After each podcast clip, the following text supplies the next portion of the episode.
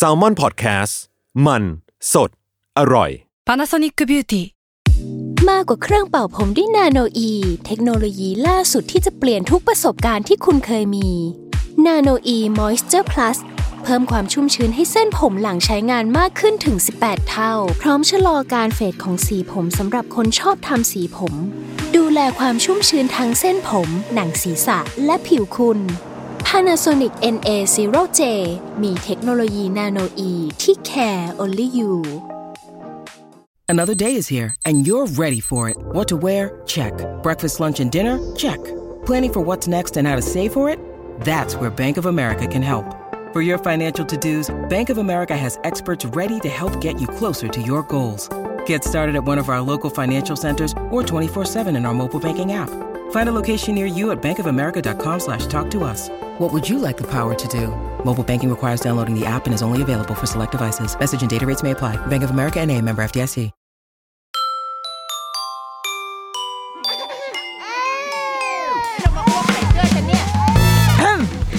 The Rookie Mom คุณแม่มือสมัครเลี้ยงกับนิดนกสวัสดีค่ะ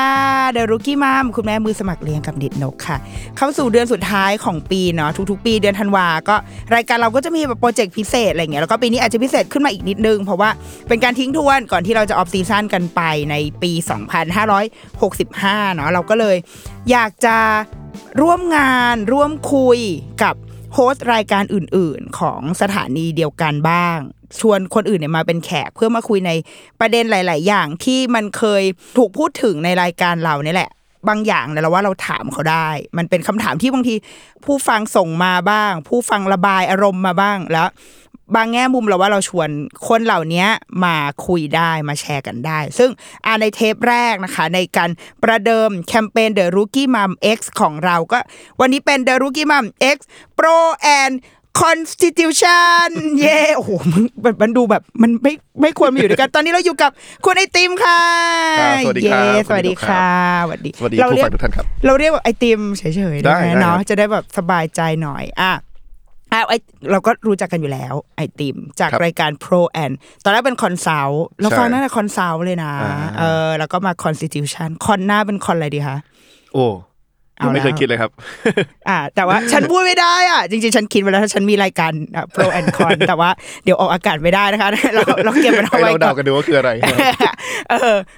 ดังนั้นอ่ะวันนี้เราจะอยากชวนไอติมมาคุยอ่ะตอนนี้ทำอะไรอยู่ก่อนอยากให้ครับก็ตอนนี้ก็มาทำงานการเมืองเต็มตัวแล้วก็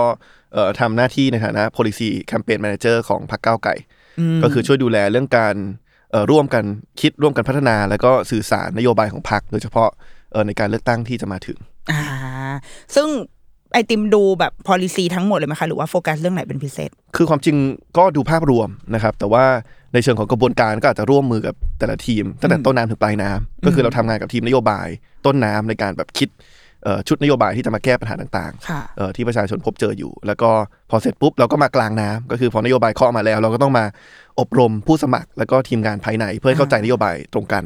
แล้วก็สร้างการมีส่วนร่วมและฟีดแบ็กแล้วก็มาทำงานกับทีมสื่อสารในปลายน้ำเพื่อวางแผนการเปิดตัวการสื่อสารกับประชาชนการรณรงค์กับประชาชนก็เหมือนกับเป็นตัวเชื่อมตั้งแต่ต้นน้ำถึงปลายน้ำในเรื่องของนโยบายครับโอ้โหเนี่ยดูสิวันนี้ฉันอยู่กับคนที่มีความรู้ว่าแกเราจะจะรอดไหมอ่ะแต่ว่าเข้าหลงเข้ามาอยู่ในดงของเราแล้วดังนั้นวันนี้สิ่งที่เราจะคุยมันก็ต้องเป็นเรื่องเนี่ยแม่และเด็กซึ่งแบบอ่ะอยากรู้ว่าเรามีประสบการณ์ในแง่มุมเนี้ยมากน้อยแค่ไหนอ่ะคือตื่นเต้นมากครับมารายการนี้เพราะว่ารู้สึกว่าเป็นอะไรที่ห่างไกลจากความเชี่ยวชาญตัวเองมากครับแล้วก็ผมจะพยายามไม่ไม่พูดเยอะในประเด็นที่เราไม่รู้นะครับแต่ว่าแต่เรื่องนี้เป็นเรื่องที่ผมยอมรับว่าผมมีความรู้น้อยมากนะเพราะว่าตัวเองก็อาจจะอยู่ในวัยที่ที่ยังไม่ได้อยู่ในจุดที่คิดถึงการมีลูกจริงจริงจริงจังจังขนาดนั้นนะครับแล้วก็ถ้าลองเอ่อนึกดูเนี่ยเพื่อนในรุ่นเดียวกันเนี่ยความจริงก็น้อยคนมากที่ที่มีลูกแล้วอ๋อซึ่งค่อนข้างน่าประหลาดใจจริงก็บ่งบอกหลายอย่างเพราะว่าตอนเด็กๆเนี่ยเราก็จะใช้อายุคุณพ่อคุณแม่เป็นหลักก็เห็นว่าคุณพ่อคุณแม่เนี่ยแต่งงานกันประมาณยี่สิบกลางๆแล้วก็มีพี่ชายผมตอนคุณแม่อายุยี่สิบแปดแล้วก็มีผมตอนอายุสามสิบค่ะซึ่งตอนนี้ผมก็ปีนี้ผมจะสามสิบแล้วคือถ้าเกิดเปรียบเทียบกับอายุพ่อแม่ก็ควรจะอยู่ในใช่แต่ว่ากลายเป็นว่าตัวผมเองก็ยังแล้วก็เพื่อนรุ่นเดียวกันก็น้อยมากที่มีแล้ว อืมแล้วมีไอติมแบบหลานเลินในบ้านในครอบครัวอะไรเงี้ยมีไหมได้แบบเล่นกับหลานบ้างไหมความจริงก็ก็จะมีบ้างแต่ผมอาจจะเป็นคนที่เออเล่นกับเด็กไม่ค่อยไม่ค่อยเก่ง สารภาพว่าเวลาเราลงแบบไปทำกิจกรรมเอ่อกับประชาชนในพื้นที่เนี่ยเวลาผมเข้าใกล้เด็ก คนไหนเนี่ย เด็กจะร้องไห้บ่อยมาก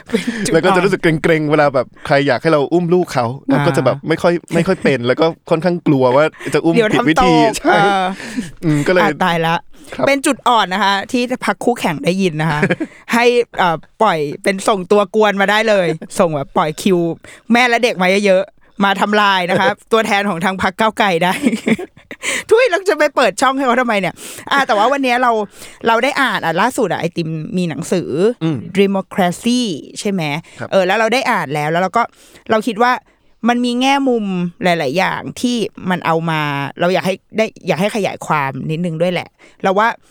ความแม่และเด็กที่แบบเอาแบบตรงๆเป๊ะๆเลยจริงๆแล้วว่าทุกอย่างอ่ะมันส่งผลกับกับแม่และเด็กหมดแหละไม่ว่าจะเป็นเรื่องอะไรก็ตามรัฐธรรมนูญที่มันที่มันแข็งแรงเศรษฐกิจที่แข็งแรงอะไรก็ตามเนาะมันส่งผลอยู่แล้วแต่อันที่มันตรงเป๊ะๆแน่ๆเราว่ามันคือเรื่องรัฐสวัสดิการกับการศึกษาที่เราจับต้องได้แน่นอนทีเนี้ยเราอยากอยากรู้ก่อนว่าคือด้วยชื่อหนังสืออ่ะแบบมันเป็นชื่อความฝันเนาะคือเหมือนแบบประชาธิปไตยที่เราที่เราใฝ่ฝันถึงอะไรเงี้ยเราเลยอยากรู้ว่าแล้วถ้าถ้าไอติมต้องมีลูกเมื่อกี้บอกว่าเรายังไม่ได้อยากมีลูกถ้าเราต้องมีลูกอยากให้ลูกเราอยู่ในเมืองแบบไหนประเทศแบบไหนอืมครับถ้าถ้าถ้าจะมีลูกนะอยากให้ลูกอยู่ในเมืองแบบไหนอ่ะผมเปรียบเทียบให้เห็นผ่านเกมสองเกมก็แล้วกันคือผมคิดว่าปัจจุบันเนี่ยเราจะเห็นว่าคน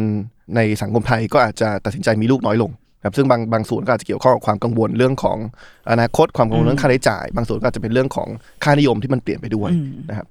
เอ่อถ้าพยายามจะฉายภาพให้เห็นว่าเอ่ออยากให้ลูกเติบโตขึ้นมาในสังคมแบบไหนเนี่ยอาจจะเปรียบเทียบกับสังคมที่เป็นอยู่ปัจจุบันกับสังคมที่อยากให้เป็นสังคมที่เป็นอยู่ปัจจุบันเนี่ยผมจะเปรียบเทียบเหมือนกับเกม Monopolyหรือว่าเกมเศรษฐีอ่าเกมเศรษฐีซึ่งเอ่อผมว่ามันบ่งบอกหลายอย่างถึงปัญหาของประเทศไทยปัจจุบันและบางส่วนอาจจะเป็นอุปสรรคที่ทำให้หลายคนนั้นไม่อยากมีลูกถ้าเราลองจินตนาการดูในเกมเศรษฐีเนี่ยทุกย่างก้าวของเราจะไปได้ไกลแค่ไหนเนี่ยขึ้นอยู่กับโชคชะตาล้วนๆเลยคือเราโยนลูกเต๋าแล้วลูกเต๋าออกเป็นเลขอะไรผมว่ามันก็สะท้อนถึงปัญหาความเหลื่อมล้ำในสังคมไทยว่า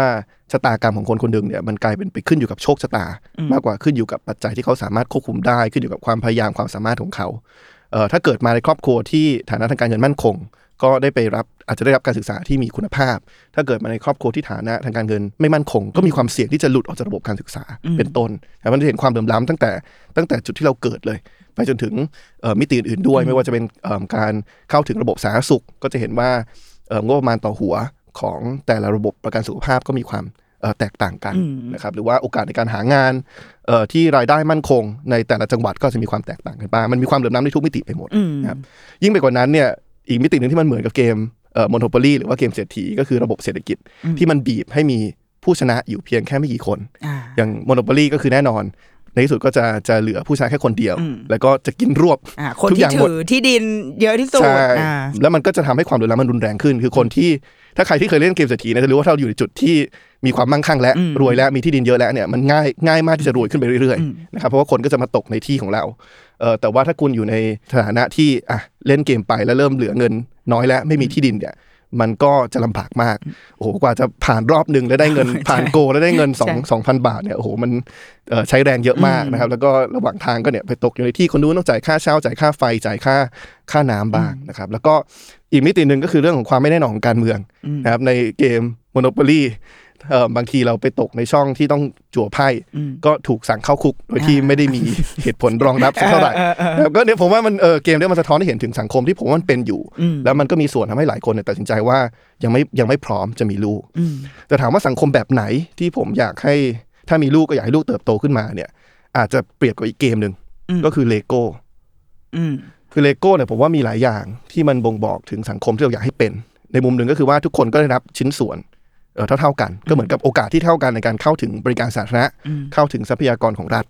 แต่พอได้รับโอกาสเท่ากันแล้วเนี่ยคุณจะต่อชิ้นส่วนเป็นอะไรเนี่ยคุณมีเสรีภาพเต็มที่ ทุกคนได้รับโอกาสและแล้วก็มีการคุ้มครองเสรีภาพให้คุณสามารถต่อขึ้นมาเป็นสิ่งที่คุณใฝ่ฝันมันก็เหมือนกับสังคมที่มีเสรีภาพในการแสดงออกเสรีภาพในการประกอบอาชีพเสรีภาพในการเดินตามความฝันที่ตัวเองอยากจะอยากจะทำนะครับแล้วก็พอเรามีสังคมนั้นแล้วเนี่ยในที่สุดแต่ละคนก็จะต่อโครงสร้างขึ้นมาที่มันแตกต่างกันไปเราก็จะเห็นถึงความหลากหลายเป็นสังคมที่อบรับความหลากหลายและสมมติต่อไปแล้วเกิดเปลี่ยนใจรู้สึกว่าอันนี้ไม่ใช่ทางของเราแล้วก็สามารถแกะแล้วก็ต่อใหม่ได้มันผมเลยคิดว่าอันเนี้ยเปรียบเทียบให้เห็นคือยกตัวอย่างสองเกมเพื่อเห็นถึงสังคมที่มันเป็นอยู่และทำให้หลายคนอาจจะกังวลในการมีลูกกับสังคมที่เราอยากให้เป็นแล้วเราเชื่อว่าถ้าสังคมเป็นแบบเลโก้มากขึ้นเป็นแบบเกมเศรษฐีน้อยลงเนี่ยคนก็จะมั่นใจหรือว่าอาจจะอยากหรือว่ารู้สึกพร้อมที่จะมีลูกมากขึ้นเออเป็นภาพที่ชัดเจนมากเพราะว่าหลายๆคนหลายๆครั้งที่คุยกับคุณพ่อคุณแม่หรืออย่างเงี้ยอย่างล่าสุดที่เมื่อไม่นานมานี้ก็มีคนถามคำถามเกี่ยวกับเรื่องอยากยุติการตั้งครรภ์หรือก็ตามเพราะว่าจริงๆมีลูกแล้วแล้วไม่ใช่ว่าครอบครัวคือครอบครัวก็สามารถเลี้ยงลูกได้แต่ถ้ามีเพิ่มมาอีกคนเนี่ยมันไม่ง่ายละไม่ง่ายละที่เขาจะเลี้ยงลูกสามคนสี่คนให้ดีได้ในสังคมนี้มันเลยทำให้เราต้องคิดเยอะมากกว่าปกติมันเหมือนเราไม่ปลอดภัยไม่มั่นคงในในชีวิตมากพอที่จะแบบเฮ้ยมีใครเพิ่มมาอีกสักคนหนึ่งอ่าแต่ว่าในการที่เราจะทำให้สังคมเราเป็นเลโก้ได้เนี่ยมันก็ยากมากแค่ในมุมของไอติมความทำงานของเราตอนเนี้ยคือผมคิดว่าองค์ประกอบที่สำคัญของสังคมที่เป็นเลโก้ ก็คือระบบสวัสดิการที่มั่นคงคือความจริงปีที่แล้วเนี่ยมันมีสถิติหนึ่งที่น่าสนใจมากและผมว่าบ่งบอกให้เห็นถึงความสำคัญของการวางระบบสวัสดิการเพื่อให้ประชาชนมีความมั่นคงในชีวิตตั้งแต่วินาทีแรกที่ลืมตาจนถึงวันสุดท้ายของชีวิตก็คือสถิติที่ว่าปีสองพันห้าร้อยหกสิบสี่เนี่ยผมก็จะว่าเป็นปีแรกในประวัติศาสตร์ของการเก็บสถิติที่จำนวนเด็กเกิดใหม่เนี่ยน้อยกว่าจำนวนผู้เสียชีวิตโ oh. หซึ่งสถิติเนี้ยความจริงมันบ่งบอกสองอย่าง uh. นะครับทั้งทั้งในมิติหนึ่งคือบ่งบอกว่าการที่คนมีจำนวนคนเสียชีวิตเยอะในส่วนหนึ่งก็เพราะว่าคนมีอายุยืนมากขึ้นจำนวนผู้สูงอายุก็เยอะขึ้นซึ่งมันก็สะท้อนให้เห็นถึงความสำเร็จของระบบประกันสุขภาพทั่วหน้าในประเทศไทยซึ่งก็ถือว่าเป็นเป็นส่วนที่ค่อนข้างแข็งแรงในในเรื่องของระบบสวัสดิการของของประเทศนะครับแต่ในอีกมุมนึงไอ้สถิติที่ว่าคนใช่เด็กเกิดน้อยคนอยากมีลูกน้อยลงเนี่ยก็แสดงให้เห็นว่ามันยังมีช่องว่างอยู่ก็คือยังมีระบบสวัสดิการในด้านอื่นที่อาจจะยังไม่ครอบคลุมนะครับเพราะว่าเนี่ยสถิติเนี่ยสถิติเดียวเนี่ยสะท้อนให้เห็นเลยถึงทั้งความสำเร็จที่ผ่านมาในระบบสวัสดิการบางส่วนแล้วก็ช่องว่างที่ยังมีอยู่ในการจะเติมเต็มระบบสวัสดิการให้มันสมบูรณ์แบบมากขึ้นอันนี้ถามแบบคนไร้ความรู้สุดๆเลยคือไอการที่คนเกิดน้อยน้อยโดยเฉพาะยิ่งน้อยกว่าคนที่ตายไปก็ตามอ่ะมันมันส่งผลอะไรกับสังคมคือความจริงถ้ามองในมุมกว้างสุดเลยเนี่ยเออมันก็ส่งผลถึงเอ่อเรื่องของโครงสร้างประชากรนะครับแล้วก็ทำให้หลายคนจะคุ้นเคยกับปัญหาสังคมสูงวัยนะครับก็คือปัญหาที่ว่าสัดส่วนของคนวัยทำงานเนี่ยเอ่อมันลดน้อยลงนะครับจินตนาการว่าเอ่อเรามีคนมาทำงานน้อยลงเนี่ยมันจะส่งผลต่อเศรษฐกิจยังไงก็คือหลักๆคือเวลาอยู่ในวัยทำงานเราทำงานปุ๊บเนี่ยรัฐก็จะได้ภาษีจากคนทำงานเขาก็จะเก็บภาษีขึ้นมาจากคนทำงานแล้วก็เอาภาษีเหล่านั้นเนี่ยมาช่วยดูแลประชาชนโดยเฉพาะคนที่อยู่นอกวัยทำงานอาจจะเป็นคนที่เด็กกว่าวัยทำงานก็คือเด็กเล็กหรือว่าวัยรุ่นรวมถึงคนที่อายุมากกว่าวัยทำงานก็คือคนวัยเกษียณเวลาผมบรรยายกับนักศึกษาเนี่ยผมจะพูดเสมอว่าปัญหาสังคมสูงวัยเนี่ยไม่ใช่ปัญหาของผู้สูงอายุนะมันคือปัญหาของคนรุ่นกลางๆนี่แหละหรือว่าแม้กระทั่งคนรุ่นใหม่ด้วยซ้ำที่เติบโตขึ้นมาในวัยทำงานเพราะว่าสมัยก่อนสมมติว่าสัดส่วนคนวัยทำงานต่อคนนอกวัยทำงานมันสี่ต่อหนึ่งนั่นหมายความว่าเวลาเหมือนมันทำงานกลุ่มคือสี่คนสี่คนช่วยกันทำงานแบกไอ้คนนี้หนึ่งคนใช่ช่วยกันทำงานแล้วก็ส่งรายได้เข้าไปเป็นภาษีแล้วก็ไปดูแลหนึ่งคนแต่ในอนาคตเนี่ยถ้าสัดส่วนลดเหลือสองต่อหนึ่งก็คืองานกลุ่มที่เคยทำกันสี่คนเนี่ยมีแค่สองคนนะหรือว่าถ้าในอนาคตอีกนะครับเหลือแค่หนึ่งต่อหนึ่งเนี่ยหมายถึงว่ามันจะไม่ใช่งานกลุ่มแล้วคือคนคนนึงต้องต้องต้องทำงานทั้งหมดด้วยตัวเองอันนี้ผมว่ามันก็จะเห็นภาพว่าเนี่ยจากสมัยก่อนที่งานชิ้นนึงเนี่ยมันแบ่งกันทำสี่คนอีกไม่นานมันจะแบ่งกันทำสองคนแล้วถ้าไม่ทำอะไรอีกหลายสิบปีเนี่ยจะทำแค่คนเดียวอ๋อซึ่งสิ่งที่เราทำได้ก็คือต้องผลิตเด็กขึ้นมาใช่ใช่คือความจริงก็ก็แก้ได้หลายวิธีนะครับคงหลีกนี้ไม่พ้นต้องพยายามทำให้คนอาจจะอยากมีลูกมากขึ้นนะครับแต่ว่ามันก็มีมิติอื่นๆอย่างเช่นเราสามารถดึงดูดคนวัยทำงานจากต่างประเทศเข้ามาทำงานในประเทศมากขึ้นได้ไหมนะครับหรือว่าเราสามารถทำให้ค่าใช้จ่ายหลังวัยเกษียณมันลดลงได้ไหมนะครับเช่นพยายามส่งเสริมให้คนมีสุขภาพที่ดีขึ้นถ้าเกิดเราทำสร้างสังคมที่ช่วยทำให้คนสุขภาพดีขึ้นค่าใช้จ่าย ในวัยชราหลังจากเกษียณไปเรื่องสาธารณสุขก็อาจจะลดลงก็มีหลายๆวิธีที่ทำได้แต่ผมว่าแน่นอนกลไกที่สำคัญอย่างหนึ่งคือทำให้คนนั้นอยากมีอยากมีลูกมากขึ้นอันนี้ก็จะช่วยเพิ่มสัดส่วนคนมาทำงานในอนาคตได้อย่างชัดเจนซึ่งอันนี้แล้วก็คือปัญหาที่ว่าคือการมีลูกหนึ่งคนมันคือค่าใช้จ่ายที่เยอะมากถ้าเราถ้าเราอยากให้ลูกมีชีวิตที่ดีก็จะต้องก็จะต้องจ่ายเงินให้ดีขึ้นไปเรื่อยๆอ่ะไอติมมีโอกาสได้แบบอยู่ที่อังกฤษมาเราที่นั่นเป็นยังไงบ้างในการแบบเติบโตของเด็กคนหนึ่งเออจริงๆก็พูดยากเพราะว่าผมอาจจะไปในฐานะเออนักเรียนเนาะก็เลยอาจจะไม่ได้ไม่ได้สัมผัสมากถึงเวชสวัสดิการที่รองรับเออเออเด็กเล็กหรือว่าคุณแม่มือใหม่คุณพ่อมือใหม่เนี่ยเออเป็นยังไงบ้างนะครับแต่เราก็เราก็เข้าใจว่าเออในเรื่องของการวางรากฐานของระบบสวัสดิการเนี่ยเอออังกฤษก็อาจจะไปไกลกว่าประเทศไทยนะครับแต่ก็อาจจะไกลไม่เท่ากับหลายๆประเทศที่อาจจะมีชื่อเสียงเรื่องรัฐสวัสดิการอย่างเช่นประเทศในแถบสแกนดิเนเวียเป็นต้นนะครับแต่ถ้าเรามาดูในในส่วนของเอ่อในประเทศไทยเนี่ยผมคิดว่ามันก็เราก็จะเห็นว่าสาเหตุที่คนไม่อยากมีลูกเนี่ยเอ่อมันก็ค่อนข้างมีหลายหลากหลายสาเหตุเอ่อสาเหตุที่ชัดเจนที่สุดก็น่าจะเป็นเรื่องของเอ่อค่าใช้จ่ายนะบางคนก็ด้วยสภาพเศรษฐกิจปัจจุบันด้วยค่าครองชีพสูงขึ้นเอ่อถ้าคนรุ่นผมเนี่ยก็จะพูดภาษาง่ายๆว่าเออแค่เอาตัวเองรอดยังลำบากเลยถ้าเกิดว่ามีเอ่อลูกมาคนนึงต้องมารับผิดชอบค่าใช้จ่ายเพิ่มเติมเนี่ยก็อาจจะอาจจะไม่ไหวนะครับเอ่อรวมไปถึงว่าระบบสวัสดิการที่มาช่วยแบ่งเบาภาระค่าใช้จ่ายเนี่ยก็อาจจะยังไม่เพียงพอนะครับเราเห็นว่าเอ่อในครอบครัวเอ่ออย่างปัจจุบันเนี่ยมันมีนโยบายที่ให้เอ่อเงินอุดหนุนเด็กเล็กเอ่อหกร้อยบาทต่อเดือนแต่ก็ไปกำหนดว่าเอ่อใครจะได้รับเนี่ยต้องไปพิสูจน์พิสูจน์สิทธิ์ต้องต้องต้องมีหลักฐานเรื่องเกณฑ์รายได้แล้วมันกลายเป็นว่าพอเป็นแบบนี้ปุ๊บเนี่ยเอ่อก็มีงานวิจัยออกมาว่าในบรรดาครอบครัวรายได้น้อยเนี่ยเอ่อมี สามสิบเปอร์เซ็นต์ เลยนะครับของครอบครัวที่ตกหล่นออกจากเงินอุดหนุนตรงนี้เพราะว่ากลายเป็นว่าไอ้การพิสูจน์สิทธิ์มันไปสร้างภาระทำให้เขาเข้าไม่ถึงเงินอุดหนุนตรงนี้เป็นต้นก็จะเห็นว่ามันก็มีปัญหาเอ่อการตกหล่นตั้งแต่เงินอุดหนุนเด็กเล็กพอโตขึ้นมาเนี่ยเราก็เห็นว่าเรื่องของการศึกษาก็ยังไม่ฟรีจริงก็มีค่าใช้จ่ายแอบแฝงเยอะแยะไปหมดไม่ว่าจะเป็นค่าอุปกรณ์ค่าเดินทางค่าชุดเป็นต้นนะครับมันก็เป็นค่าใช้จ่ายที่มันเยอะมากแล้วก็ทำให้เห็นว่าพอในพอมีวิกฤตโควิดที่ทำให้รายได้ของหลายครัวเรือนลดน้อยลงเนี่ยก็มีเด็กหลายคนที่ตกหล่นออกจากระบบการศึกษาเพราะว่าเขาแบกรับค่าใช้จ่ายเหล่านี้ไม่ไหวนะเพราะมันมีปัญหาแบบนี้อยู่เนี่ยมันก็เลยทำให้ถ้าคนคนนึงคิดจะมีลูกเนี่ยก็อาจจะมีความกังวลว่าจะจะจะรับมือกับความค่าใช้จ่ายตรงนี้ไหวไหมความไม่มั่นคงตรงนี้ไหวไหมอันนี้น่าจะเป็นข้อที่หนึ่งข้อที่สองเนี่ยคือมันอาจจะเป็นความมั่นใจในอนาคตของประเทศด้วยอันนี้คือมองไปไกลขึ้นแล้วว่าเขาคิดว่าประเทศนี้คุณภาพชีวิตมันจะดีขึ้นไหมครับถ้าเขามีความมั่นใจว่าอนาคตประเทศนี้จะดีขึ้นเนี่ยเขาก็อาจจะรู้สึกสบายใจขึ้นที่มีลูกเพราะมั่นใจว่าเขาลูกก็จะเติบโตมาในประเทศที่คุณภาพชีวิตดีแต่ถ้าเขารู้สึกว่าในอนาคตเนี่ยคุณภาพชีวิตจะถดถอยลงปัญหาเศรษฐกิจหนักขึ้นปัญหาเรื่องสิทธิเสรีภาพหนักขึ้นนะครับก็อาจจะตัดสินใจไม่มีลูกก็ได้นะครับแต่เหตุผลที่สามซึ่งผมว่าอาจจะอาจจะแก้ยากสุดนะคือบางส่วนก็อาจจะเป็นเรื่องค่านิยมของแต่ละแต่ละรุ่นด้วยนะมันก็มีงานวิจัยออกมาเยอะว่าเออ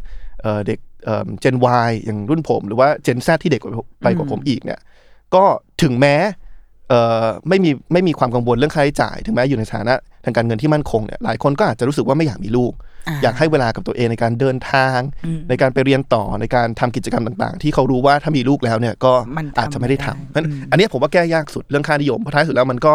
มันก็เป็นสิทธิเสรีภาพของแต่ละคนว่าอยากจะมีลูกหรือเปล่าแต่ผมคิดว่าข้อหนึ่งข้อสองอ่ะเรื่องมาช่วยแก้ปัญหาเรื่องค่าใช้จ่ายผ่านระบบสวัสดิการที่มั่นคงแล้วก็การทำให้ประชาชนมั่นใจในอนาคตประเทศนี้มากขึ้นเนี่ยอันนี้เป็นสองโจทย์ที่ที่ภาครัฐเราทำได้เราทำเราทำได้ก่อนเออแต่อันที่พออันที่สามพอพูดมาเราก็เลยมานั่งคิดว่าถ้ามันเป็นเด็ก Gen Z แล้วไม่อยากมีลูกหรือก็ตามไองานกลุ่มที่ติมว่า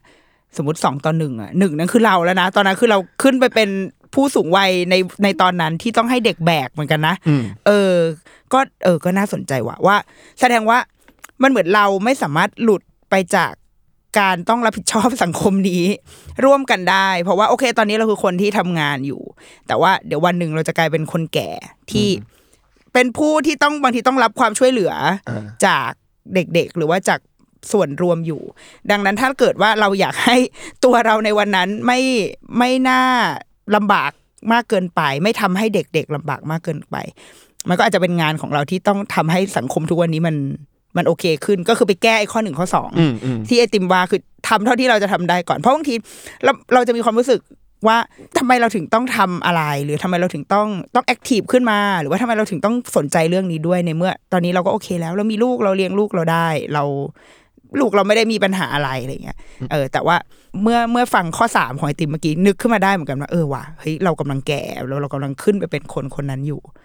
และลูกเรานี่แหละกำลังจะต้องแบกรับภาระเหล่านั้นที่เป็นที่ที่มันเกิดจากตัวเราเออมันคือการส่งต่อเจเนอเรชันต่อเจเนอเรชันเหมือนกันไอติมทำงานกับคนไอเจเนอเรชันใหม่ๆค่อนข้างเยอะมากเด็กๆรุ่นรุ่นแซดไหมแซดไปจนถึงเอาอัลฟาเลยป่ะคะที่ได้ทำงานด้วยเออคิดว่าเขามีความเทรนด์ของเขาเป็นยังไงอะในการต่อเรื่องต่อเรื่องรัฐสวัสดิการก็ตามการศึกษาก็ตามหรือแม้กระทั่งเรื่องการมีลูกการมีครอบครัวครับถ้าเรื่องการมีลูกเนี่ยอันนี้ก็จะจะอ้างอิงงานวิจัยเป็นหลักเนาะแต่ว่าก็เออมันก็มีงานวิจัยหรือว่าบทความหลายหลายชิ้นที่บ่งบอกว่าเด็ก Gen Z เนี่ยคืออยากมีมีมีรสนิยมหรือค่านิยมที่อยากมีลูกน้อยลงเออซึ่งอันเนี้ยก็ก็เป็นสิ่งที่ผมว่าจะอาจจะแก้ยากนะครับแต่ว่าสิ่งที่ผมว่าเออแก้ได้นะครับก็คือเรื่องของตัวเอ่อข้อหนึ่งข้อสองแหละคือทำยังไงให้โดยเฉพาะข้อหนึ่งคือทำยังไงให้เอ่อรัฐเข้ามาช่วยบรรเทาค่าใช้จ่ายในการมีลูกมากขึ้นแล้วก็ความจริงคนรุ่นใหม่ก็ค่อนข้างตระหนักถึงเรื่องนี้นะครับผมว่ามันก็มีหลายๆมาตรการที่ทำได้อันแรกอาจจะเป็นเรื่องสิทธิ์ลาคลอดแต่ความจริงตอนที่เราทางพรรคเราประกาศนโยบายเรื่องขยายสิทธิ์ลาคลอดเป็นหนึ่งร้อยแปดสิบวันเนี่ยก็ได้รับความสนใจจากคนรุ่นใหม่หลายคนเหมือนกันนะครับคือผมคิดว่าการขยายสิทธิ์ลาคลอดหนึ่งร้อยแปดสิบวันเนี่ยมันก็จะช่วยคนที่คิดอยากจะมีลูกในในในหลายมิติมิตินึงเนี่ยคือพอมันขยายจากเก้าสิบแปดวันเป็นหนึ่งร้อยแปดสิบวันเนี่ยมันก็ทำให้คุณอาจจะตัดสินใจอยากมีลูกได้ง่ายขึ้นโดยที่ไม่สูญเสียรายได้ไปก็คือสามารถลามาเลี้ยงดูลูกได้โดยที่หนึ่งร้อยแปดสิบวันคือยังได้เงินเดือนเต็มก็จะเป็นคือคือขึ้นจากปัจจุบันปัจจุบันมันจะเป็นเก้าสิบแล้วก็แบ่งกันระหว่างผู้ว่าจ้างกับระบบประกันสังคมครับก็คือจะขยับขึ้นไปเป็นเป็นหนึ่งร้อยแปดสิบอันนี้ก็จะทำให้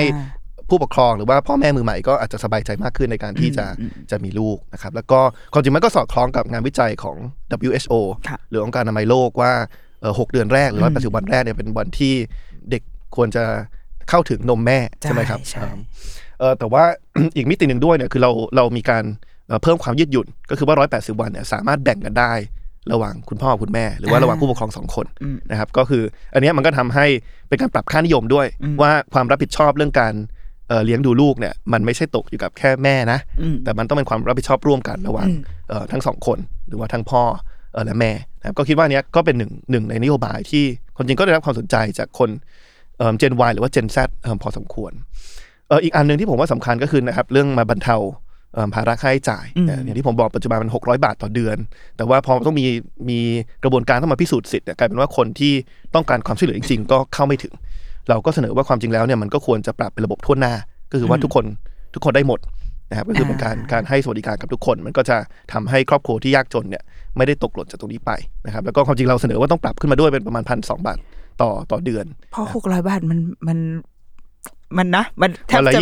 อ่ามันมันแทบจะไม่ได้อะไรเท่าไหร่เหมือนกันอ่าแล้วก็อีกอันนึงที่ผมว่าสำคัญคือศูนย์เอ่อเลี้ยงเด็ก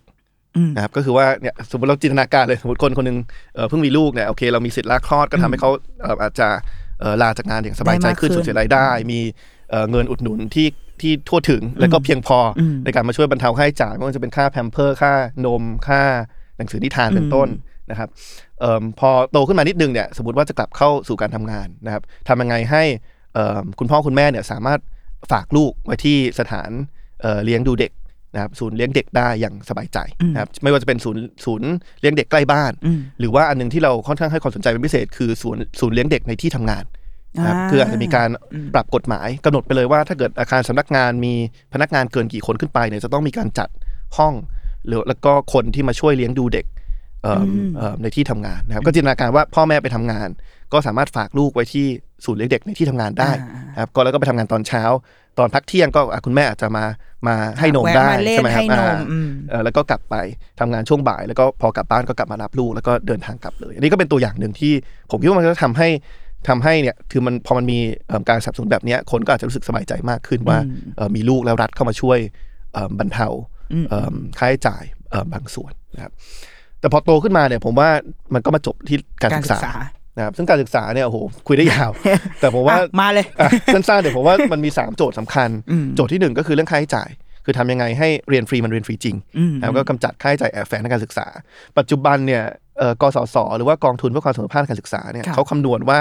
ปีนึงเนี่ยมีค่าใช้จ่ายแอบแฝงเนี่ยประมาณ สองพัน ถึง หกพัน บาทต่อปีต่อคนนะครับเช่นอะไรบ้างเช่นพวกค่าเดินทางค่าชุดค่าหนังสือเรียนที่บางทีรัฐอาจจะไม่ได้ครอบคลุมทั้งหมดนะครับค่าอุปกรณ์การเรียนเป็นต้นนะครับอันนี้ก็เป็นสิ่งที่ที่ต้องมาช่วยกำจัดนะครับก็คือเป็นการเพิ่มเงินอุดหนุนหรือว่าป้องกันไม่ให้มีมีค่าใช้จ่ายแอบแฝงเหล่านี้อันที่สองคือเรื่องคุณภาพคือแน่นอนผมว่าทุกคนก็อยากให้ลูกไปเรียนในโรงเรียนที่คุณภาพการเรียนการสอนมันดีนะครับแล้วก็ท้ายสุดแล้วช่วยพัฒนาทักษะที่สามารถนำไปใช้ได้ในชีวิตจริงคือเป็นโรงเรียนที่ที่ไม่ได้ไม่ได้ไม่ได้เรียนหนักแต่ว่าเรียนแล้วเนี่ยได้ทักษะที่เอาไปใช้ต่อได้เพราะมันมีสิทธิที่น่ากังวลมากก็คือว่าประเทศไทยเนี่ยถ้าเราวัดจากทักษะหรือว่า outcome ผลสำฤทธิ์เนี่ยทักษะการอ่านคณิตศาสตร์วิทยาศาสตร์ของไทยเนี่ยตามหลังหลายประเทศทั่วโลกนะครับผมเข้าใจว่าล่าสุดการประเมิน พี ไอ เอส เอ เนี่ยประมาณห้าสิบ หกสิบกว่าอันดับห้าสิบ หกสิบกว่าถึงเจ็ดสิบเก้าประเทศแต่พอไปดูถึงจำนวนชั่วโมงเรียนประเทศไทยมาเป็นระดับต้นๆคือเด็กไทยเรียนหนักมากแต่ว่าระบบไม่สามารถแปลความขยันตรงนั้นออกมาเป็นทักษะที่แข่งกับนานาชาติได้เพราะฉะนั้นผมว่าอันเนี้ยก็เป็นโจทย์สำคัญที่ต้องมาแก้เพื่อทำให้หลักสูตรวิธีการสอนการประเมินเนี่ยมันเน้นการพัฒนาทักษะมากขึ้นแล้วก็ลดความเครียดให้กับผู้เรียนอันนี้ก็ทำให้คุณพ่อคุณแม่ก็จะสบายใจมากขึ้นแล้วก็ท้ายสุดผมว่านี่สำคัญเหมือนกันคือเรื่องความปลอดภัยของนักเรียนในโรงเรียนเราจะเห็นว่าที่ผ่านมามันก็มีข่าวสารหลายอย่างที่สะท้อนให้เห็นว่าบางครั้งโรงเรียนก็อาจจะไม่ได้เป็นพื้นที่ปลอดภัยสำหรับผู้เรียนปลอดภัยทั้งทางกายแล้วก็ปลอดภัยทางสภาพจิตใจด้วยนะครับทางกายคือลดอุบัติเหตุระหว่างการเดินทางนะครับอุบัติเหตุในรถโรงเรียนนะครับอุบัติเหตุในตัวสถานศึกษาเองเป็นต้นนะครับรวมถึงการป้องกันไม่ให้มีการลงโทษเด็กที่ไปเป็นการทำร้ายร่างกายหรือว่าละเมิดสิทธิเด็กส่วนสภาพจิตใจเนี่ยเราก็เห็นชัดว่าความจริงภาวะโรคซึมเศร้าในหมู่นักเรียนก็ก็สูงขึ้นด้วยงั้นทำยังไงให้เราลดเรื่องของวัฒนธรรมอำนาจนิยมในในโรงเรียนที่ทำให้เด็กรู้สึกกดดันเราลดการสอบแข่งขันที่บางทีอาจจะสร้างแรงกดดันให้กับเด็กเยอะเกินไปและเปิดให้เด็กเนี่ยมีเสรีภาพในการแสดงออกเสรีภาพในการเป็นตัวของตัวเองมากขึ้นอาจจะเสรีภาพในการเลือกวิชาที่ตัวเองสนใจมากขึ้นด้วยนะผมว่าเนี้ยเอ่อเป็นสามโจทย์สำคัญเลยในการปฏิรูปการศึกษาทั้งเรื่องของค่าใช้จ่ายเรื่องคุณภาพแล้วก็เรื่องการปรับค่านิยมสภาพแวดล้อมในโรงเรียนให้มันเป็นพื้นที่ปลอดภัยสำหรับผู้เรียนถ้าแก้สามโจทย์นี้ได้เนี่ยผมคิดว่าเออคุณพ่อคุณแม่หลายคนก็จะสบายใจมากขึ้นง่ายขึ้นรู้สึกง่ายขึ้นถ้าจะส่งลูกไปแต่ว่าพอไอติมพูดมาทั้งหมดอ่ะมันรู้สึกแบบมีเงินเหรอวะจะเพิ่มเงินอุดหนุนจากหกร้อยไปเป็น หนึ่งพันสองร้อย ให้พ่อแม่ลาเพิ่มได้ทุกอย่างมันดับเบิ้ลมันแบบมันคูณสองคูณสามไปหมดอย่างเงี้ยจริงๆแล้วเรามีเงินเพียงพอที่จะทำอะไรเหล่านี้อ่ะคือถามว่าต้องใช้เงินไหมแน่นอนนโยบายเหล่านี้ต้องใช้เงินถามว่ามีเงินเพียงพอไหมแต่ผมยังเชื่อว่ามันยังมีค่าใช้จ่ายบางส่วนรายจ่ายของรัฐบางส่วนที่เราสามารถ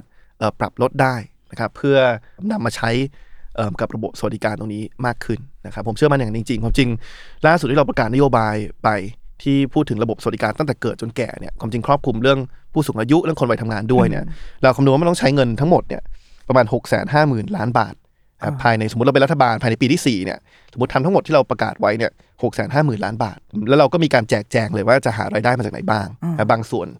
มันก็จะเป็นการตัดงบประมาณส่วนอื่นที่อาจจะไม่จำเป็นนะครับหรือว่าถูกใช้จ่ายอย่างฟุ่มเฟือยปัจจุบันเนี่ยมาโปะบางส่วนมันก็อาจจะเป็นเรื่องของการปรับระบบภาษีให้มีความเป็นธรรมมากขึ้นนะครับโดยเฉพาะภาษีที่ดินรวมแปลงสมมติคนคนนึงที่มีที่ดินเยอะแยะไปหมดทั่วประเทศนะปัจจุบันมันคิดแยกแปลงก็เลยทำให้เขาอาจจะจ่ายภาษีไม่เยอะมากนะครับแต่ว่าถ้าเราคิดรวมแปลงเนี่ยความจริงคนคนนั้นเนี่ยอาจจะมีที่ดินรวมกันทุกแห่งทั่วประเทศเนี่ยเยอะเป็นระดับต้นๆเลยนะครับก็เอาเอาฐานตรงนั้นมามามามาใช้คิดนะครับก็ทั้งหมดทั้งมวลเนี่ยพอเราปรับตรงนี้มันก็เพียงพอมีการแจกแจงรายละเอียดทั้งหมดแต่ผมยกตัวอย่างให้เห็นภาพคือถ้าเอาเฉพาะเด็กเล็กนะครับอย่างเมื่อสักครู่ที่ผมบอกว่าเราปรับเงินเด็กเล็กจากหกร้อยเป็น หนึ่งพันสองร้อย แล้วก็ปรับให้เป็นทั่วหน้าเนี่ยเออไม่ใช่ว่าต้องมาพิสูจน์สิทธิ์ที่ทำให้เกิดการตกหล่นเนี่ยใช้งบประมาณประมาณ สามหมื่นสองพัน ล้านบาทนะครับคิดง่าย สามหมื่นสองพัน ล้านบาทมาจากไหนนะครับส่วนหนึ่งอาจจะเป็นการไปรูปกองทัพเราเห็นว่ายี่สิบปีที่ผ่านมาเนี่ยประเทศอื่นเนี่ยขนาดกองทัพเขาจะเล็กลงหรือว่าสัดส่วนทหารต่อประชากรจะลดลงเพราะว่าภัยคุกคามต่อความมั่นคงเนี่ยมันมาในรูปแบบใหม่ที่มันไม่ได้ไม่ได้ต้องรบราคาฟันในแบบคือมันไม่ได้ป้องกันด้วยขนาดของกำลังพลอีกต่อไปแต่ของไทยเนี่ยยี่สิบปีที่ผ่านมาเนี่ยสัดส่วนทหารต่อประชากรเพิ่มขึ้นนะครับเราก็ไม่ดูว่าไปศึกษาดูเอ้ยมัน เพิ่มขึ้นแตกต่างจากมาตรฐานโลกเท่าไหร่แล้วถ้าเราจะปรับให้กองทัพเรามันมีความกระทัดรัดขึ้นจิ๋วแต่แจ๋วคือเล็กลงในเชิงของกำลังพลแต่ว่ายังสามารถรักษาความมั่นคงรับมือความภัยคุกคามรูปแบบใหม่ได้เนี่ยเราก็คำนวณว่าอยู่ที่ประมาณ สามสิบถึงสี่สิบเปอร์เซ็นต์ นะครับเราก็ไปดูเลยครับว่างบประมาณปัจจุบันกระทรวงกลาโหมประมาณ สองแสนล้านบาทในส่วนที่เป็นงบบุคลากรล้วนๆเนี่ยประมาณ หนึ่งแสนล้านบาทครึ่งนึงเลยถ้าลบ สามสิบถึงสี่สิบเปอร์เซ็นต์ เนี่ยก็ สามหมื่น สามหมื่นสี่พันล้านก็พอดีเลยอันนี้ก็ฉายภาพให้เห็นแล้วก็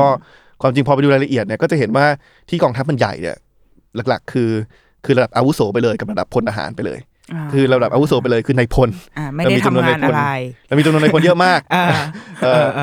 อาใช้นี่ก็แล้วกันเรามีนายพลเยอะมากเรามีจำนวนนายพลเนี่ยเท่ากับประมาณเท่ากับสหรัฐนะครับแต่ว่าสหรัฐเขาขนาดใหญ่กว่าเราเยอะประชากรใหญ่กว่าเราเยอะนะครับแล้วก็อีกส่วนหนึ่งก็คือพลทหารกองทัพมีการขอพลทหารเนี่ยประมาณ เก้าหมื่นหนึ่งแสน คนต่อปีน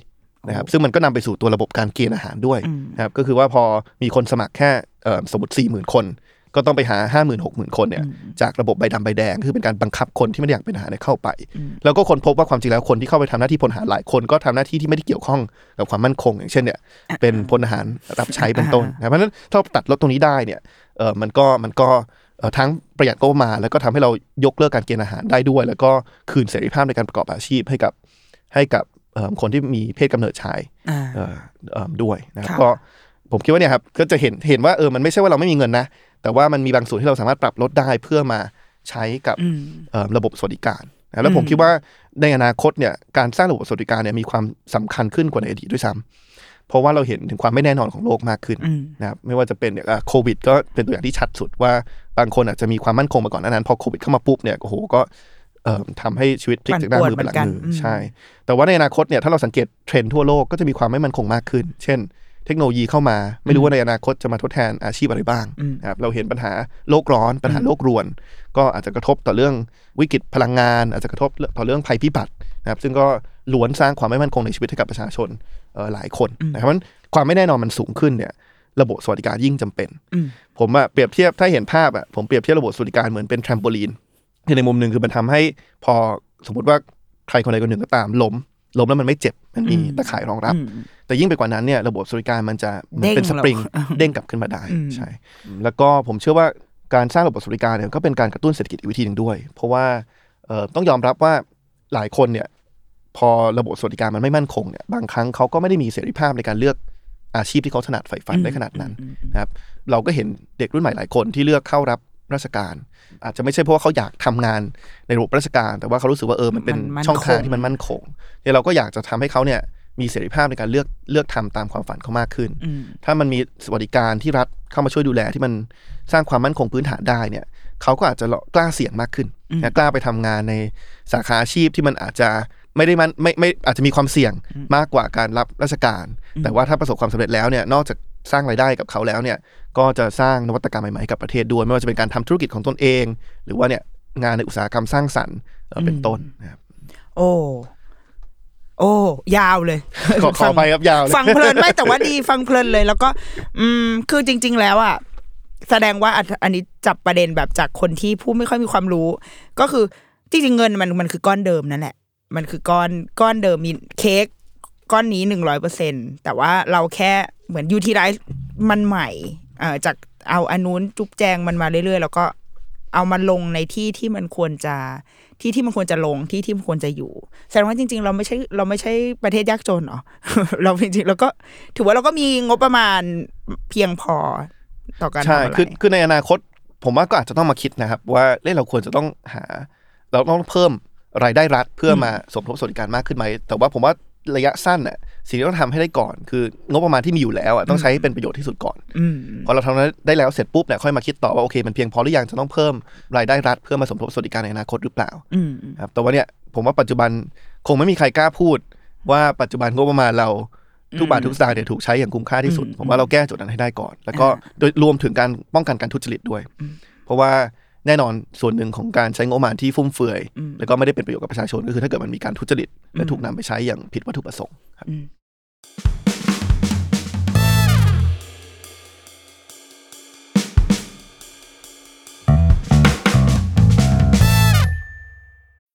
When you need mealtime inspiration, it's worth shopping Kroger, where you'll find over thirty thousand mouth-watering choices that excite your inner foodie. And no matter what tasty choice you make, you'll enjoy our everyday low prices, plus extra ways to save, like digital coupons worth over six hundred dollars each week. You can also save up to one dollar off per gallon at the pump with fuel points. More savings and more inspiring flavors make shopping Kroger worth it every time. Kroger, fresh for everyone. Fuel restrictions apply.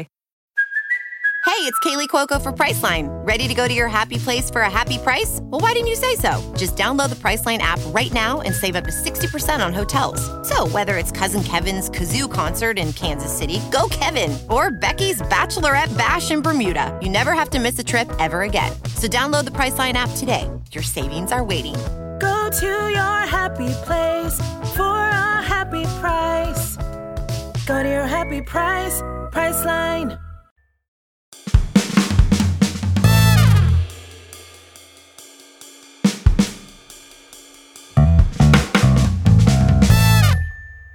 อ่ะทีนี้ตัดภาพมาที่การศึกษาบ้างเราว่าเป็นคอนเซิร์นใหญ่ๆของพ่อแม่แล้วโอเคไอติมเคยทำอยู่ในวงการสตาร์ทอัพด้านการศึกษาเนาะได้คุกคลีแล้วก็ตอนนี้ดูเรื่องนโยบายคืออ่ะสมมติว่าในแง่พ่อแม่รุ่นๆเราแล้วก็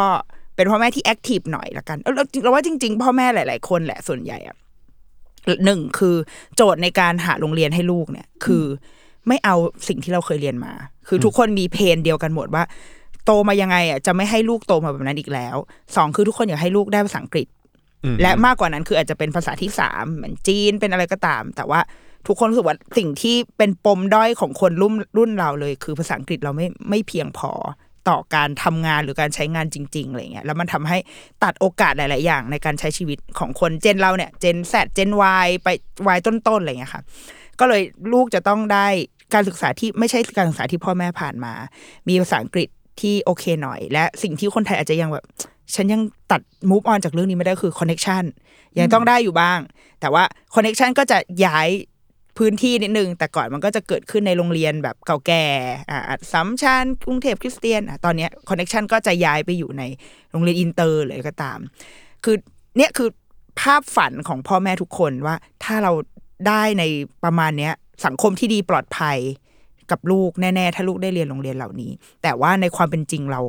เราไม่สามารถทุกคนไม่สามารถไปถึงจุดนั้นได้ทีนี้เราอยากรู้ว่าในฐานะของไอติมอ่ะที่เคยที่ทำงานคุกคลีอยู่เกี่ยวกับการศึกษาแบบเห็นแบบภาพกว้างภาพรวมเนาะคืออย่างเราเราเป็นคุณแม่เราก็เห็นแค่โรงเรียนที่ลูกเราเรียนหรือโรงเรียนใกล้ๆนี่แหละว่าอ๋อมันประมาณนี้แต่โดยภาพรวมแล้วอ่ะคุณภาพการศึกษาของเราตอนนี้มันมันจริงๆมันอาจจะดีกว่าที่พ่อแม่คิดหรือเปล่าหรือว่ามันมีตรงไหนที่เออก็เห็นด้วยแหละว่ามันควรจะแก้ไขจริงๆอืมอืมอืมคนจริงคุณภาพการศึกษามีมีปัญหาจริงนะครับผมพูดภาพกว้างก่อนว่า end game เป้าหมายในที่สุดแล้วเนี่ยเราอยากให้สังคมเป็นแบบไหนผมว่าสองมิติมิติแรกเนี่ยเราก็อยากจะสร้างสังคมที่connection ไม่มีความหมายนะอืมอืมผมไม่รู้ผมพูดตรงไปหรือเปล่าเราอยากสร้างสังคมที่ connection มีความหมายนั่นหมายถึงว่าโอกาสในการทำงานโอกาสต่างๆในชีวิตเนี่ยมันขึ้นอยู่กับว่าเราเออมาจากความสามารถเรารู้อะไรมากกว่าเรารู้จักใครใช่ไหมครับเอ่อ what you know สำคัญกว่า who you know ครับนั้นอันนี้คือคือภาพอุดมคติที่เราอยากให้ให้ไปถึงพอถ้าไปตรงนั้นแล้วเนี่ยมันก็จะตัดเรื่องเรื่อง connection ออกไปเลยนะครับแต่มิติที่สองในเรื่องของการศึกษาเนี่ยผมคิดว่าเป้าหมายปลายทางที่ผมอยากเห็นในประเทศนี้นะคือทุกคนสบายใจในการส่งลูกไปโรงเรียนที่ใกล้บ้านที่สุดคือว่าโรงเรียนทุกแห่งมันคุณภาพการศึกษาดีหมดนะครับทำให้เนี่ยคุณสบายใจมากเลยว่าว่าว่าบ้านอยู่ไหนก็ส่งลูกไปใกล้บ้านก็ได้รับคุณภาพการศึกษาที่ไม่แตกต่างจากส่งไปโรงเรียนอื่นแต่อันนี้คือเป้าหมายปลายทางแต่ปัจจุบันก็ต้องยอมรับจริงๆครับว่าว่าคุณภาพการศึกษามันก็มีปัญหาจริงนะครับหรือว่าถ้าเราพูดถึงทักษะภาษาอังกฤษเนี่ยความจริงทักษะภาษาอังกฤษเนี่ยผมว่าสะท้อนให้เห็นถึงปัญหาหลายๆอย่างของระบบการศึกษาในภาพรวมอย่างที่หนึ่งคือเรื่องความเหลื่อมล้ำแน่นอนเราเห็นว่าใครที่มีกำลังจ่ายส่งลูกไปเรียนโรงเรียนอินเตอร์โอ้โหเข้าถึงการเรียนรู้ภาษาอังกฤษที่ระดับโลกระดับโลกใช่แต่ว่าการสอนการเรียนการสอนภาษาอังกฤษในโรงเรียนรัฐยังคงเป็นปัญหายังคงมีปัญหาอยู่เราเห็นว่าปีล่าสุดเนี่ยมีการวัดทักษะการสื่อสารภาษาอังกฤษของเขาเรียกว่า English Proficiency Index นะครับประเทศไทยเข้าเป็นอันดับที่หนึ่ง หนึ่งร้อยจากหนึ่งร้อยสิบสองประเทศทั่วโลกที่มีการวัดผลต่ำสุดในอาเซียนโอ้โหนะครับอันดับท้ายสุดเลยในอาเซียนมันจะเห็นว่ามันมีปัญหาจริงแล้วถามว่าปัญหามันเกิดขึ้นจากเพราะว่าโรงเรียนรัฐไม่สอนภาษาอังกฤษหรือเปล่า ไม่ใช่ครับกลายเป็นว่าความจริงประเทศไทยเนี่ยเด็กเรียนภาษาอังกฤษเอ่อเริ่มเริ่มเรียนภาษาอังกฤษเนี่ยอายุที่น้อยด้วยซ้ำนะผมจำได้ว่าผมเคยสมัยทำบริษัทด้านการศึกษาเนี่ยก็เคยมีห้องเรียนภาษาอังกฤษที่เรามีครูต่างชาติมาสอนเด็กร่วมกันในประเทศไทยอินโดนีเซียเวียดนามก็ค้นพบว่าเออความจริงประเทศไทยเราเนี่ยเริ่มเรียนภาษาอังกฤษตั้งแต่อนุบาลเลยนะใช่ก่อนก่อนเพื่อนบ้านด้วยซ้ำแต่ว่าแต่ว่าทักษะการสื่อสารเนี่ยอาจจะยังยังตามหลังเด็กอายุเดียวกันในประเทศอื่นอยู่บ้างผมก็ตั้งคำถามว่าเอ๊ะทำไมเพราะมันไม่ใช่ถึงว่าปริมาณการการเรียนมันน้อยแต่วิธีการสอนเนี่ยมันอาจจะอาจจะเน้นผิดจุดหรือเปล่านะครับอย่างเช่นเราไปเน้นเรื่องการอัดฉีดความรู้ข้อมูลเรื่องไวยากรณ์เรื่องการสะกดคำเยอะไปหรือเปล่าแล้วก็เปิดพื้นที่ให้เด็กได้ฝึกการสื่อสารใช้ภาษาอังกฤษเนี่ยอาจจะเปิดพื้นที่ตรงนั้นน้อยเกินไปนะเพราะฉะนั้นผมว่าอันเนี้ยมันก็สะท้อนให้เห็นว่าเออจะแก้ปัญหาเรื่องของคุณภาพเนี่ยทางออกไม่ใช่การแบบไปอัดฉีดเนื้อหาเพิ่มเติมแล้วแต่มันต้องเป็นการปรับวิธีการสอนให้มันเน้นพัฒนาทักษะมากขึ้นทำยังไงให้เราเน้นทักษะที่สามารถนำไปใช้ได้จริงการสื่อสารมากขึ้นทำยังไงให้สร้างค่านิยมในห้องเรียนที่เด็กไม่กลัวผิดเพราะว่าการเรียนภาษาแน่นอนมันไม่ไม่สามารถจะแบบพูดแบบถูกต้องเป๊ะรอบแรกอยู่แล้วใช่แต่ทำยังไงให้เขารู้สึกว่าเออผิดก็ไม่เป็นไรแล้วก็เรียนรู้สิ่งใหม่ๆได้มันผมว่าเนี้ยก็ก็เรื่องเรื่องภาษาอังกฤษเนี่ยก็สะท้อนให้เห็นได้ดีถึงทั้งปัญหาเรื่องความเหลื่อมล้ำเออแล้วก็ปัญหาเรื่องของคุณภาพการเรียนการสอนในในโรงเรียนรัฐณปัจจุบันซึ่งมันมันทางแก้ของมันอ่ะมันควรจะไปยังไงอ่ะ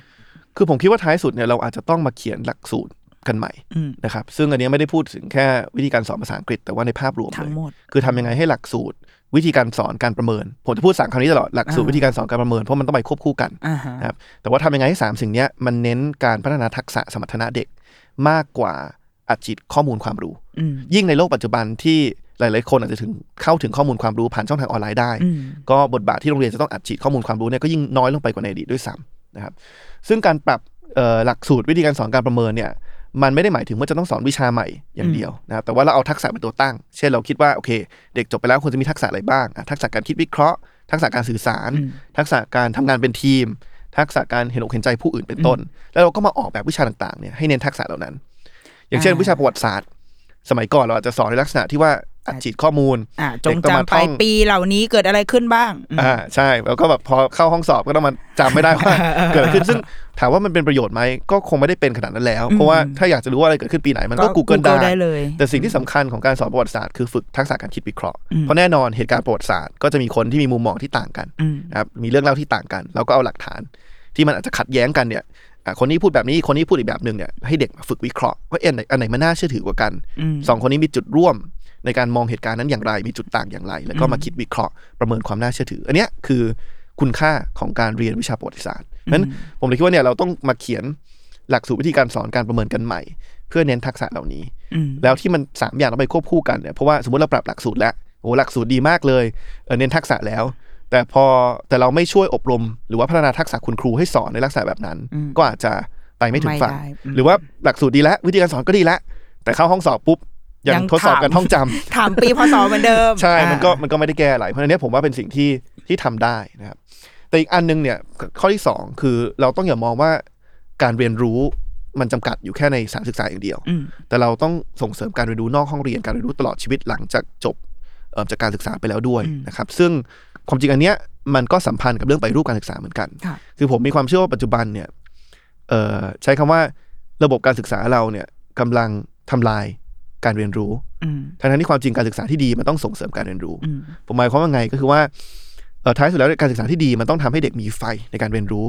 คือมีความรู้สึกว่าเอ้ยอยากจะหาข้อมูลอะไรใหม่ๆใช่แต่ว่าการศึกษาของเราเนี่ยปัจจุบันพอมันมีชั่วโมงเรียนที่เยอะมากเวลาที่จะได้พักผ่อนก็น้อยมาก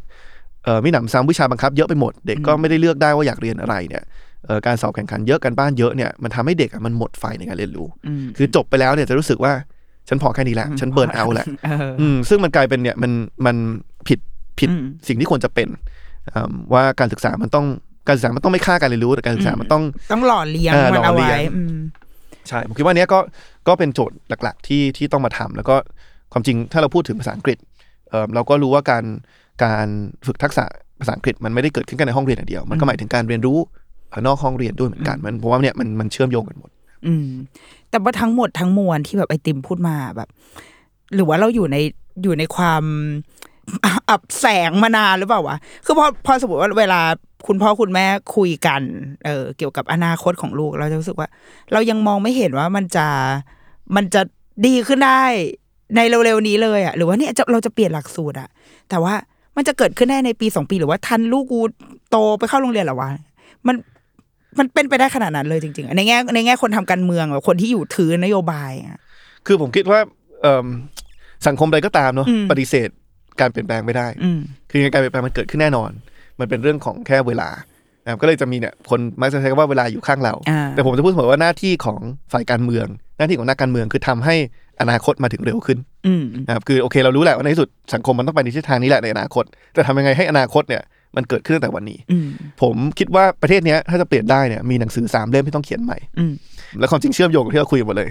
หนึ่งคือรัฐธรรมนูญนะเพราะว่าเราก็ต้องเขียนรัฐธรรมนูญหรือกติกาการเมืองเนี่ยที่ทำให้เสียงของทุกคนมีความหมายทำให้ทุกคนมีหนึ่งสิทธิ์หนึ่งเสียงจริงๆเสียงของคุณพ่อคุณแม่ทุกคนเนี่ยมีความหมายไม่น้อยไปกว่าเสียงของนายพลนะครับอันเนี้ยก็เป็นสิ่งที่ต้องต้องมาแก้และปัจจุบันเราก็เห็นว่าเสียงของทุกคนยังไม่เท่ากันจริงๆนะพูดแบบไม่ไม่ใส่อคติไม่ใส่ความเห็นส่วนตัวเนี่ยเอาแค่เชิงตัวเลขเนี่ยการเลือกนายกก็มีห้าร้อยสสที่มาจากการเลือกตั้งของประชาชนทุกคนแต่มีสองร้อยห้าสิบคนที่เป็นสวที่มาจากการแต่งตั้งของคณะรัฐประหารมันก็ไม่เท่ากันแหละอันนี้ก็ต้องมาเขียนใหม่ทำให้รัฐธรรมนูญมันมันมีกติกาที่เป็นธรรมกับทุกความฝันทุกความคิดเห็นนะครับเล่มที่สองคืองบประมาณประจำปีนะครับทำยังไงเนี่ยให้เราจัดสรรงบประมาณให้มันให้มันคุ้มค่าต่อผู้จ่ายภาษีมากขึ้นนะครับเออผมเลยบอกว่าตัวชี้วัดที่บ่งบอกว่ารัฐบาลทำสำเร็จเนี่ยคือเมื่อประชาชนไม่รู้สึกเสียดายเวลาจ่ายภาษีแต่รู้สึกภูมิใจนะครับรู้สึกว่าเออภูมิใจที่เราได้จ่ายภาษีเข้าไปแล้วก็ถูกใช้อย่างอย่างคุ้มค่านะครับซึ่งอันเนี้ยคือในมุมนึงก็อย่างที่เล่าให้ฟังคือการจัดสรรงบใหม่แต่ในมุมนึงคือผมว่ามันคือกระบวนการด้วยคือหลายครั้งการจัดงบประมาณของประเทศเราเนี่ยมันอาจจะยึดติดกับว่าเออในอดีตเคยเป็นมาแบบนี้ก็ต้องเป็นแบบนี้ต่อไปนะครับเพราะฉะนั้นก็อันนี้เป็นสิ่งที่ต้องทำให้มันมีความยืดหยุ่นเท่าทันการเปลี่ยนแปลงมากขึ้นแล้วก็เล่มที่สามคือหลักสูตรการศึกษานะครับคือเนี่ยครับเขียนให้มันเอ่อเน้นการพัฒนาทักษะมากขึ้นคืออนาคตการศึกษาต้องอยู่บนพื้นฐานของการศึกษาอนาคตคือเราไปศึกษาว่าอนาคตจะไปในทิศทางไหนแล้วเราก็ย้อนกลับมาออกแบบการศึกษาให้เตรียมคนให้รับมือกับโลกอนาคตแบบนั้นได้เนี่ยครับผมว่าถ้าเขียนหนังสือสามเล่มนี้ใหม่ได้นะประเทศไทยเปลี่ยนทันทีนะครับแต่ว่าแต่ว่าก็เป็นโจทย์ที่ไม่ง่ายนักเป็นโจทย์ที่ไม่ง่ายนะแต่ว่าเราก็ต้องยังต้องมีความหวังเพราะว่าเวลาอยู่ข้างเราอย่างน้อยเราก็ยังเป็นเด็กอยู่เราเราก็เพิ่งรู้สึกมากขึ้นเมื่อกี้นี่แหละตอนที่อยู่ดีก็คิดว่าตัวกูเองจะกำลังจะแก่เนี่ยแหละว่าสุดท้ายแล้วมันก็เป็นเรื่องของพ่อแม่เหมือนกันคือเราโอเคตอนนะตอนนี้เราเราอยากสร้างอนาคตที่โอเคให้ลูกของเราเนาะลูกของเราแบบทุกคนอะทุกคนมีลูกเราอยากให้ลูกได้สิ่งที่ดีที่สุดแต่ว่ามันมันอยู่ในสังคมด้วยเนาะมันอยู่เราอยู่ร่วมในสังคมที่ที่เราเราจะไม่มีวันรู้สึกว่าลูกเราปลอดภัยได้เลยถ้าสังคมมันยังไม่มันยังไม่โอเคมากพอเราให้สิ่งที่ดีที่สุดกับลูกได้เข้าโรงเรียนที่ดีที่สุดสังคมแฮปปี้ดีไปหมดแต่ว่ายังไงออกเขาออกมาข้างนอกมันก็คือภาพจริงๆของของประเทศนี้อยู่ดีดังนั้นเราไม่สามารถที่จะปฏิเสธการเข้าไปมีส่วนร่วมที่จะเปลี่ยนแปลงอะไรบางอย่างได้แต่ว่าจะเปลี่ยนยังไงคือมันแล้วแต่ความเชื่อของแต่ละคนนะบางคนอาจจะมีมุมมองในการเปลี่ยนที่เหมือนแบบนี้หรือต่างไปจากนี้แต่ว่าเราคิดว่าเราปฏิเสธความรับผิดชอบอันนี้ไม่ได้เราไม่สามารถที่จะลอยตัวหนีแบบอะไรมันก็คือบ้านเกิดเมืองนอนที่ลูกเราจะต้องเติบโตไปอ่ะเราว่าไอการเปลี่ยนอย่างที่ไอติมว่าสาม สามส่วนนี้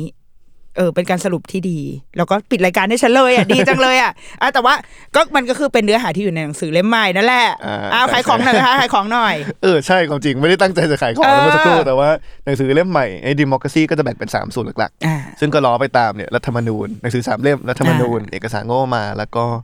เอ่อการศึกษาครับก็จะมีบทย่อยในแต่ละส่วนนั้นก็คือหาซื้อได้ตามร้านหนังสือทั่วไปของสำนักพิมพ์แซลมอนนี่แหละนะปกสีส้มๆอ่าก็ไปหาอ่านได้อ่ะสุดท้ายนี้เลยแบบไอติมมีอ่าอยากให้ทิ้งท้ายทิ้งทวนเอาไว้ให้กับคุณแม่ๆแบบบรรดาวงการพ่อแม่ในวันนี้รวมตัวมาอยู่ในรายการนี้แล้วที่ว่าตอนนี้คุณพ่อคุณแม่เผชิญความรู้สึกหลายอย่างมากอย่างเช่นเบื่อมากแค้นมากทุกข์มากรู้สึกไม่มีความหวังหรือก็ตามรวมถึงหลายๆคนที่ที่จริงๆยังชั่งใจลังเลอยู่ว่าเฮ้ยเราควรมีลูกปะวะในแบบสังคมแบบนี้อะไรเงี้ยไอติมอยากจะดับฝันก็ได้หรือจะให้ความหวังก็ได้อันนี้แล้วแต่เลยค่ะเป็นพื้นที่ คือผมก็คงไม่มีความรู้ในการเลี้ยงดูลูกที่สามารถถ่ายทอดได้แต่ว่าผมก็ถือว่าในฐานะคนที่เข้ามาทำงานการเมืองผมคิดว่าตัวชี้วัดอันนึงที่สมมติสักวันนึงเราได้รับโอกาสจากประชาชนเข้าไปบริหารประเทศผมคิดว่าตัวชี้วัดอย่างนึงแหละก็คือว่าเรากำลังสร้างประเทศที่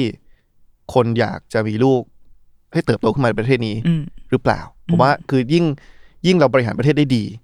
ประชาชนก็จะมีความมั่นใจมากขึ้นในอนาคตของประเทศนี้แล้วก็อาจจะรู้สึกสบายใจมากขึ้นที่จะมีลูกเพราะผมถือว่าก็เป็นตัวชี้วัดแหละเป็นตัวชี้วัดถึงการทำงานของเรานะครับแต่ถ้าเป็นประเด็นที่เฉพาะเจาะจงเลยเนี่ยความจริงอันนึงที่ผมค่อนข้างเป็นห่วงกับคุณพ่อคุณแม่มือใหม่หลายคนคือเรื่องของสุขภาพจิตคืออย่างที่บอกคือผมอาจจะไม่ได้มีความรู้หรือประสบการณ์โดยตรงมากแต่สถิตินึงที่ผมเห็นแล้วกังวลมากก็คือว่ามันมีสถิติที่บอกว่าหนึ่งในห้าของเขาน่าจะวัดแค่คุณแม่นะหนึ่งในห้าของคุณแม่ที่เพิ่งเพิ่งคลอดลูกเนี่ยในประเทศที่พัฒนากำลังพัฒนาอย่างประเทศไทยเนี่ยเจอสภาวะซึมเศร้านะครับแล้วก็ผมคิดว่าเนี้ยก็อยากจะในมุมนึงรัฐก็ต้องพยายามสร้างกลไกที่ทำให้มีการช่วยสนับสนุนแล้วก็มาช่วยรักษาความท้าทายทางสุขภาพจิตตรงนี้มากขึ้นแต่ว่าก็อยากจะเชิญชวนสมมติมีคุณพ่อคุณแม่มือใหม่ที่ฟังอยู่แล้วกำลังเจอปัญหาแบบนี้ให้เขารู้สึกสบายใจที่จะขอความช่วยเหลือคือผมคิดว่าเรื่องเรื่องเรื่องโรคซึมเศร้าเรื่องปัญหาสุขภาพจิตมันเป็นเรื่องที่เราไม่ควรจะต้องเขินอายที่จะขอความช่วยเหลือแล้วก็ก็เนี่ยผมว่าอันนี้เป็นเรื่องเรื่องใหญ่ไม่อยากให้มันมันปัญหาเนี้ยมันไปกระทบกับชีวิตของของคนที่เพิ่งมีลูกก็ก็อันนี้เป็นหนึ่งประเด็นเล็กๆก็แล้วกันที่ผมอยากจะฝากไว้สำคัญมากก็คือสุขภาพสุขภาพจิตสุขภาพใจซึ่งจริงนะเราว่าแล้วมันมันไม่ใช่บางทีไม่ได้เกิดจากปัญหาชีวิตหรืออะไรด้วยซ้ำนะแต่ว่ามันเป็นภาวะเคมีทางสมองของฮอร์โมนหรืออะไรก็ตามของคนที่หลังมีลูกจริงๆบางทีเราคิดว่าเฮ้ยแต่ก่อนสุขภาพจิตดีมาตลอดเลยดังนั้นเราไม่มีทางเป็นหรอกแต่ว่าหลังคลอดลูกอะไรก็เกิดขึ้นได้จริงๆมันมันพร้อมที่จะเกิดภาวะหลายๆอย่างดังนั้นคนรอบตัวคุณพ่อปู่ย่าตายายหรือใครก็ตามที่อยู่ใกล้ๆตัวคุณแม่อาจจะต้องช่วยกันสังเกตแล้วก็อย่างที่ไอติมบอกว่ารัฐเองก็ต้องทำงานในการในการเอาเคสื่อสารให้คนรู้ว่านี่คือภาวะปกตินะที่ที่มันจะเกิดขึ้นได้และถ้าเมื่อเกิดขึ้นแล้วเขาจะหาทางออกยังไงเขามีใครที่จะคอนซัลท์เขาไหมมีใครที่จะคุยกับเขาไหมแล้วแล้วมีบริการทางสาธารณสุขที่มารับคนเหล่านี้ไปหรือเปล่าเพราะว่ามันคือคุณแม่ที่ลูกเล็กและลูกยังต้องการแม่ในตอนนั้นต้องการนมแม่ต้องการแม่ที่เล่นที่เลี้ยงเขาไปได้จนโตดังนั้นอันนี้คือจุดตัดสำคัญเหมือนกันนะว่าเราจะเราจะสามารถรักษาชีวิตคุณแม่คนหนึ่งไว้ได้ไหมจากภาวะซึมเศร้าหลังคลอดนะคะอ่ะก็เป็นไอเป็นประเด็นที่ดีมากโอเคโอ้ยวันนี้ฉันเข้มข้นมาก ผ่านมาร้อยกว่าเทปไม่เคยมีแบบครั้งไหนที่ฉันแบบแตะไปจนถึงจุดที่เสียงคุกเสียงตารางมากที่สุดไม่ไม่จริงเสียงมานานละอ่ะวันนี้ขอบคุณไอติมมากนะคะที่แบบมาคุยกันแล้วก็เดี๋ยวสัปดาห์หน้านะ The Rookie Mom จะไปวุ่นวายกับโฮสต์รายการไหนนะคะก็รอติดตามได้เอาล่ะสัปดาห์นี้สวัสดีค่ะสวัสดีครับ